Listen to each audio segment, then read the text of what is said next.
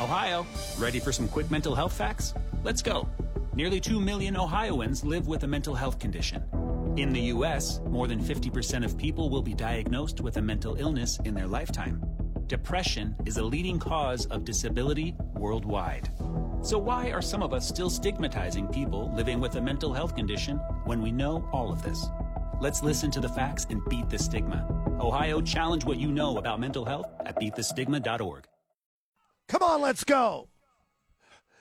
You know what? I know it's old and I've heard it a hundred times. What? But whenever Mama asks, "Hey, the hell are you?" I still laugh every time I hear that. Man, I have no idea why, but I still find that hysterical. Because she's We're- the greatest ever. She- she's the meanest ever. She was a she was a mean old lady, that mama. Uh, and I don't know why Danny DeVito. How did that movie end? Did he throw her from the train? I don't remember. I, I Do don't. Re- all I remember is I went back and I watched it. It is not a comedy. It's a dark movie. I know, but all I can't remember. is laugh. Does uh, Billy Crystal go to prison at the end of that movie? I can't remember. I, I don't. Anybody that saw the movie, movie, throw Mama from the train. Call us and tell us how it ends, because we only laugh at Mm. Yeah. Mm-hmm. some of the sound bites about, and, then, uh, and some of the other things that she says in there. I have no idea how it ends. We don't know how that ends, and we don't know how the game's going to end on Sunday either. And we're going to get to Tito Francona, the really big news. But how about this? I was just reading minutes before we go on the air. what? Buffalo Bills are adjusting their practice schedule because of a number of illnesses on the team. How crazy is that? And then now that the pre- the point spread is down to eight points. What was they it originally? don't. It started as I think I saw it at nine, nine and a half. Now it's Really? it, it went down to eight and a half. Now it's down to eight. There's a snowstorm coming. They've got five guys that are sick. They don't have enough guys to practice 11 on 11 drills. Oh, really? Let's take the Browns. I ain't falling for that, are you? So, so the the banana in the tailpipe trick, you're not falling for it, huh? Mm. Just Like uh, Eddie Murphy said in uh, what was that Beverly Hills Cop, right? Don't fall for the banana in the tailpipe trick. Isn't Um, that funny? dude, snow, the flu or COVID, whatever it is, we don't know what the illness is, but you think COVID, right? Uh, When No. it's that many, No, right? because when it's COVID, they say it's COVID. When it's an illness, you hear No, it everywhere. You hear it everywhere in the NBA. Due to illness, not COVID, but it's an illness. Hey, I remember when guys used to play when they were sick. It worked for Michael Jordan. Yeah, well, but if it's uh, you know uh, now remember somebody you know said he was sick and, and they call it the flu game, but the report is that it it wasn't the flu Food poisoning, I don't care. The bottom line It is it was a bad pizza that he, he was ate. less than 100%. The difference is this. Those guys in Buffalo see a big storm coming their way. It's cold up in Buffalo. They don't want to practice because guess what? They don't have to. They get Oh, the yes, Browns they on do. Sunday. They've lost two games in a row. They need to practice. Maybe that was their problem, thinking they were too good. And uh, the last Kenny. two weeks, they just showed up expecting to win, and they got beat. Kenny, this is a get right game, man. You get the Browns on Sunday. You think they care?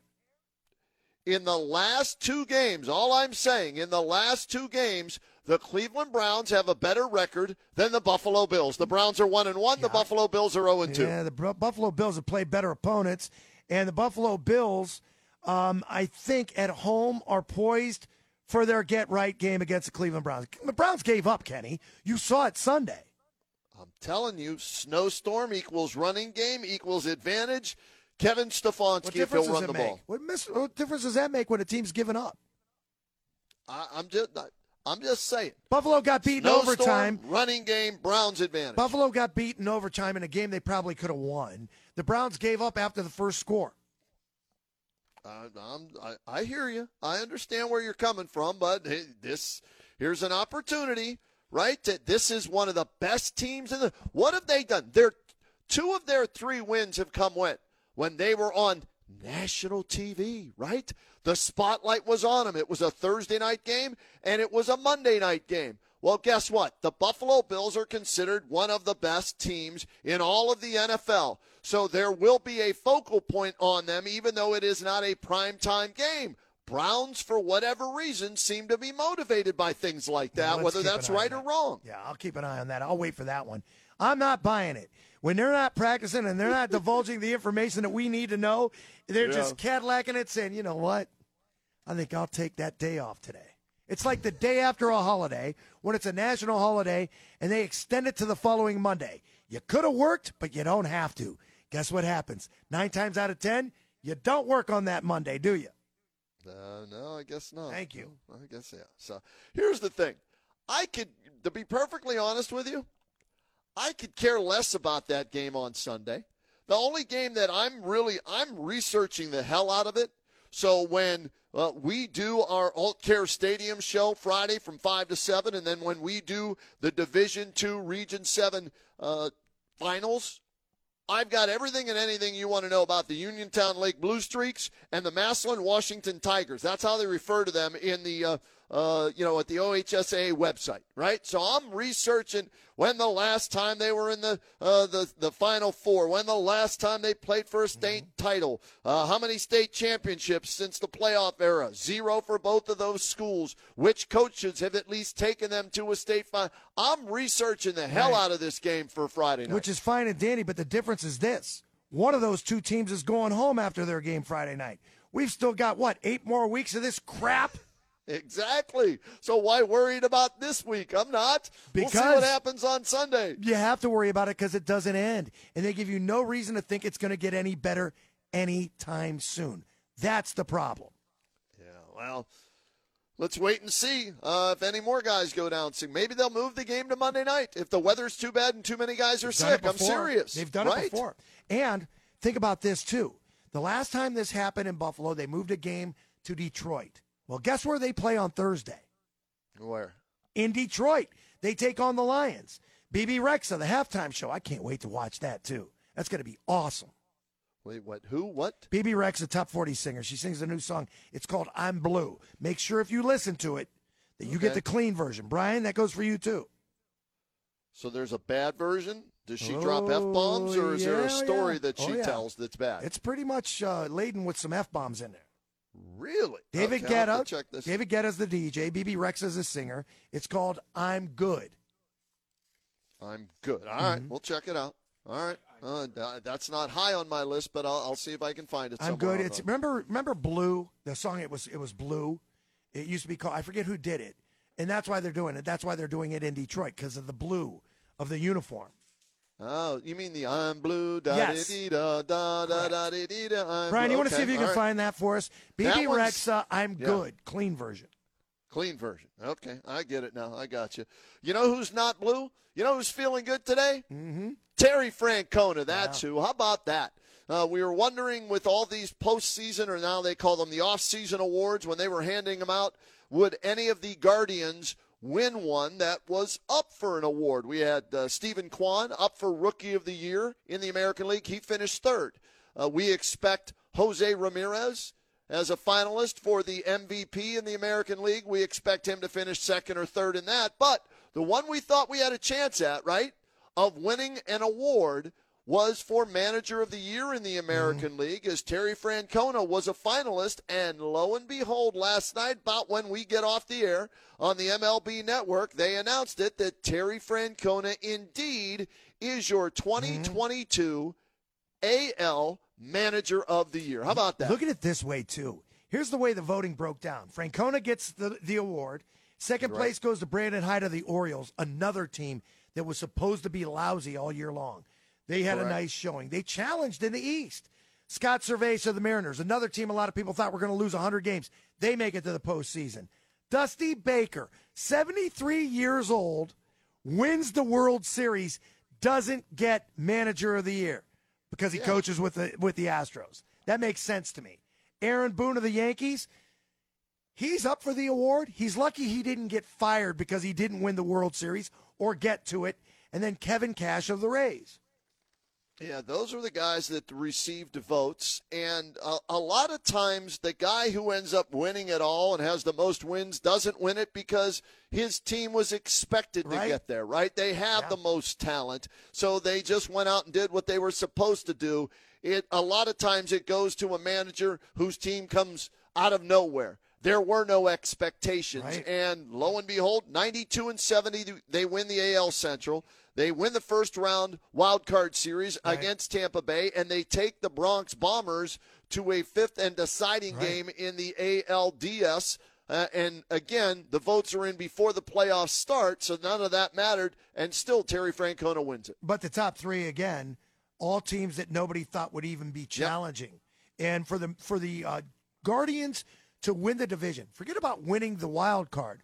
Winning their division was extraordinarily good because they had 17 rookies that made their major league debuts. Uh, they had they were up against it all year long. The one thing that the Guardians didn't have as much of this year as they've had in years past, they for the most part in the regular season eluded the injury bug. Right. Yeah, for the most part they did. Uh, and Terry Francona, how about this? It's the third time in 10 years he's won the AL Manager of the Year award in Cleveland. He's won it three times his entire career. All three have happened in Cleveland. And he, he picks up some more hardware. And uh, I think it was 2013, 2016, and now 2022. Terry Francona is your manager of the year in the AL. You know, when you think about it, you talk about the injury bug last season, right? Not this past season, the season before. Yeah. Maybe this isn't such a far stretch after all if we would have kept our starting rotation intact last year. You lost every one of your starters the year before due to injury for extended amounts of time. You didn't have that problem this year. You had it with a few of the guys late in the season. Civale and Plesac got hurt. But for the most part, it was a moot point when those guys were injured. If they would have been healthy the year before, maybe Francona doesn't win Manager of the Year this year. Oh, I see what you're saying. Yeah, they're 80 and 82. Maybe He's out the last stretch. couple of years, right? And so now you see how much they miss him when he's ill or he's injured or whatever, and he comes back and, Right. and has a full year on the bench, and boom, here he goes. Yeah, he couldn't have won it the year before because he was sick and he took half the year off. But if your starting rotation is intact and you're playing good ball, do you really walk away from that team? No, uh-uh. I don't think so. I, I, he's back for next year. Okay, so so we know he's back for next year. Beyond next year, we don't know what's going to happen with Tito. Right? Um, he was re-energized, rejuvenated, whatever you want to call it, this past year with all the youngins, the Utes, right?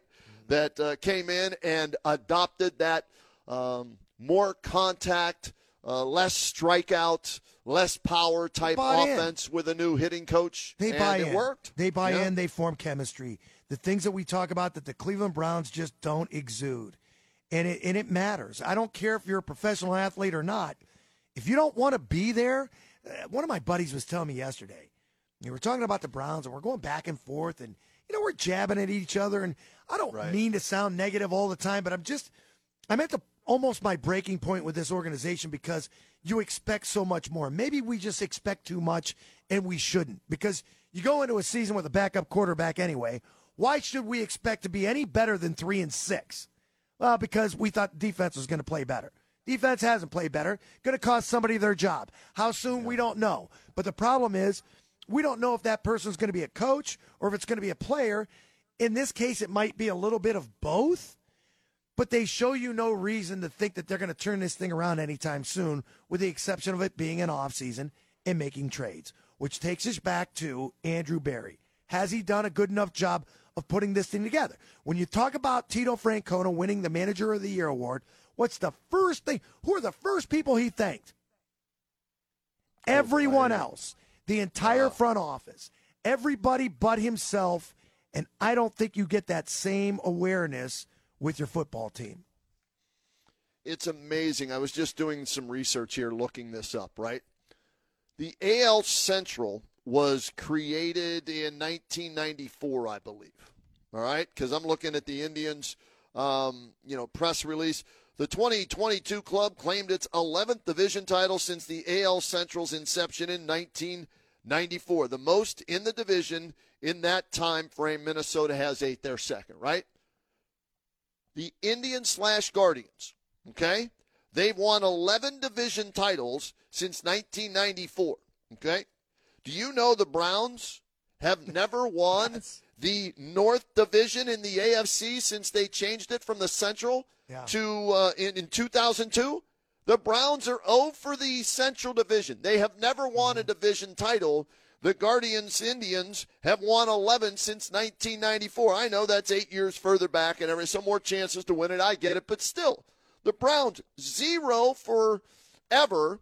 And the Guardians, as much as we bitch, moan, complain about them, and the Dolan's not spending money, they find a way to win, whether Mm-hmm. it's the weakest division in, in the league or not. They still find a way to win on occasion and have won 11 since 1994. That's They- pretty impressive. They find a reason because it's called consistency.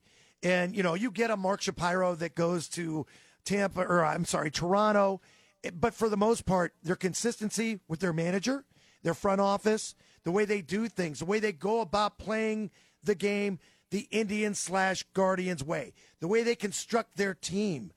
There's no consistency with the football team, and it shows on a yearly basis because it's hard to be consistent when at the top things change so often. When your general manager, when your president of operations, when your coach is being changed, when your quarterback is being changed. The revolving door in Berea makes it such that it's hard to have any consistency with that team, and it shows with their record. Now, I'll give the Browns a little credit. I went further back, JT, right? AFC Central, which uh, went up to 2001 and started in 1970. So 30, they won six of those. The last time the Browns won a division title, you got to go back to 1989 when they were 9 6 and 1 and won a division title and they lost in the AFC Championship game that year to the Broncos 37 to 21. That's how long it's been for the Browns and how bad they've been. Forget uh, you know just the current Browns that came back in 99. Even you know before that the, those Browns. You know what's really bad about that number? What's What? really bad about that number? Forget about not being to a Super Bowl. Forget about not making deep playoff runs. You're not better than three other teams on a yearly basis. How about that? That's what really hurts. Yeah, because you've got uh, what is it? Five teams in the uh, in Four, baseball, right? Or, yeah, but I mean, in our division now, there's four. In baseball, yeah. When when the Oilers used to be in it, were there five? No, it was Pittsburgh, Cincinnati, Cleveland, and Houston. And once the Browns moved to Baltimore, they dropped the Oilers out, who Okay, became the okay. Titans, and brought in the Baltimore right. Ravens. Yep. So that I mean that that's you know I'm looking back at it you know over the years and they're like me they like to you know color coordinate everything which which is great um, makes it easier for us old folks. If we can't read the the letters we can at least see the color and we know who that is. Uh, but yeah so that that's what you, you go back and you look at that and you go wow okay. And to me it shows leadership at the top matters. Yes. and Terry Francona right? Th- this team what's he had? One losing season I think in his tenure there with, with the uh, with the Guardian slash Indian since he's been there. He's been there ten years, Yep. one losing season, and I believe it's four playoff trips, or is it five now, counting this year? Four or five, and three AL Manager of the Year titles for him or awards for him. So congratulations to him. And we said it. The most important signing in the Dolan's history as owners was not a player. It was the signing of Terry Francona, getting him to commit to the Cleveland Indians, then now the Guardians, Right. and he's been there 10 years. Give some credit to Chris Antonetti as well in the front office. He's executive of the year. That shows you consistency How with the organization. And they've been making moves because they had to get down to a certain number of roster players to protect against the Rule 5 draft. And this happened yesterday. And we'll talk to right. Andre Knott about that later on. You know he's going to rib me. You know he's going to rib me. Why Nolan that? Jones was dealt. I can't wait to hear what he's going to tell me about it. If you think uh, Jeff Logan was tough on me, wait Oh, until we get Andre Knott on. It, I saw that, and I was like, did they Oh, really get rid of him already? Oh. They trade Colorado. Is that where they traded him? Is that what it is? Oh boy. I mean, so yeah, you you better be prepared for that because yeah, that that was your guy. Who was? Oh, my guy was Daniel Johnson. Don't forget, he got dealt as well. That's right. Or they just let him go. Yeah. They didn't even trade him. My guy was Daniel Johnson in the minors. I was hoping Oh, uh, was going to be a, a big time outfielder. And I don't know if he's even in baseball anymore. To be honest with you, I I really don't. I have no clue to be perfectly honest with you. But I am yeah, kind of- think about I, I was the just going off to say, season, right? I'm kind of amazed and this goes to, to show you how tough it is to put this roster together. They designate for assignment Kirk McCarty and Anthony Gose. Those two pitchers, I mean, down the down the line, if you don't have those guys, you probably don't get mm-hmm. into that series with the Yankees. Yeah, they, they contributed a little bit. But again, what I love about the Guardians is even though Nolan Jones was considered a top prospect, He was unlike the, Browns, He was Yeah. the top prospect. right? They're like, okay, we've seen enough. We don't need to see it anymore. We were wrong. We're going to trade him. Whereas Oh. the Browns, hey, let's keep sending all these Yeah. rookie Anthony Schwartz out there, and maybe he'll Yeah. catch a ball if we throw it to him 10 times in a game. But when you think about the top prospect in baseball, it's a little bit different than the number one overall draft pick on your football team. It's a little bit easier to trade Nolan Jones than for them for Andrew Berry to want to deal Myles Garrett, don't you think? Yeah. Uh, you're the But one I will wants tell to you deal this. Myles Garrett. I will say this. What? If you did deal Myles Garrett, you'd get a lot more in return than Antonetti got in return for Nolan Jones. Well, I don't. Let, hey, let's not sell Antonetti short. We don't know. What do they do better than any other farm system uh, in front office in Major League Baseball? They look at your guys and determine, hey, there's something there. We'll get him here and we'll fix him. We'll make it right. We're getting rid of one of our guys that we don't think we can, can you know, we can fix. We've seen enough of them, but we we've scouted your guy. And uh, I, here's what I, I think. I think they went in. and They said, hey, we want this guy or this guy, and they said no. But they really wanted this guy, and they said, "Okay, we'll take that guy from you." Kind of bamboozled him and uh, got him to make that deal. Here's what they get. And you know, the, the, the only thing that they really develop is starting pitching. Nolan Jones goes to the Rockies for infielder Juan Brito, right handed pitcher Carlos Vargas to the Diamondbacks for right handed pitcher Ross Carver. So we made a couple of deals there, and we got two pitchers in return. I'm not going to question them about pitching, man. They seem to find guys that uh, Yeah. work out either as starters or as bullpen guys in that front office. So I, I will continue to question them about spending money. That's fair with the, the ownership group, but I'm not going to question Antonetti, Chernoff, uh, Foreman, and those guys in the front office with their research for other teams' players. And they don't make anyone available for the Rule 5 draft either. And remember, had there been a Rule 5 draft last year, we don't end Yeah. up with uh, Oscar Gonzalez in this outfield. That's right. He's gone. He'd have been. He'd have been gone. He'd have been dealt. He'd have been dealt. So you know, from that standpoint, you know, this team, again, give them credit for what the you know what they've been able to do, and uh, uh, acquiring other teams' talent and turning them into starters or uh, backup guys or bullpen guys. Because here's the thing, and I'll never forget this. Mark Shapiro told me this all the way back in 1995 or 96 when he was the minor league director um, of scouting and minor league uh, operations manager, whatever that title was back then. He said, Kenny, from year to year, the bullpen changes. You never know from year to year what you have or what you don't have until you get it out there and then you start, you know, piecing it together. So uh, a lot of these guys, maybe that they've acquired here, uh, maybe they'll end up being part of the bullpen because now what do you have? You have your back end solved. Emmanuel Clase is your closer. James Karinchak is one of your setup guys, right? Those two are locked in for sure. If, I, if I'm looking for guaranteed locks on this roster, those 2 in the bullpen are locks. Shane Bieber's uh, a lock along with Triston McKenzie. Triston McKenzie, number two starter. Throw the ball deep, deep, and progressive field. so those two are locked in for sure as starters for me. Uh, after that, I'm not sure. Um, and then uh, I look at, at around the, the diamond. Uh, first base, no. Second base, eh. Shortstop, maybe. Third base, for sure. Jose Ramirez. You think Steven Kwan now, right, as a Gold Glove winner, uh, finished third in the uh, Rookie of the Year vote. You think he's that guy? Center field, Myles Straw. He's not a lock. Oscar Gonzalez did it for half a season. He's not a lock. So there, no catcher's a lock on this team. Even No, Bo no. Naylor, the the prospect, No, right? no. Maybe Josh Naylor as a DH is as close as you're going to get to being a lock It's going to be So- really interesting now because free agency has started in baseball. Yep. And we've got plenty of time between now and when pitchers and catchers, sometime, what, second, third week of February, we're going to see if they make any uh, postseason or, or off season, I guess I should say, moves. Yep. Yeah. So uh, we'll talk to Andre Knott. He's coming up at uh, 5 o'clock. How about this? Tim Alcorn, when we return to talk Cavs Bucks for tonight, Steve Helwagen on Ohio State and Maryland at 4, Andre Knott at 5, and Nate Moore at 6. Stay with us. It's Kenny and JT on WHBC.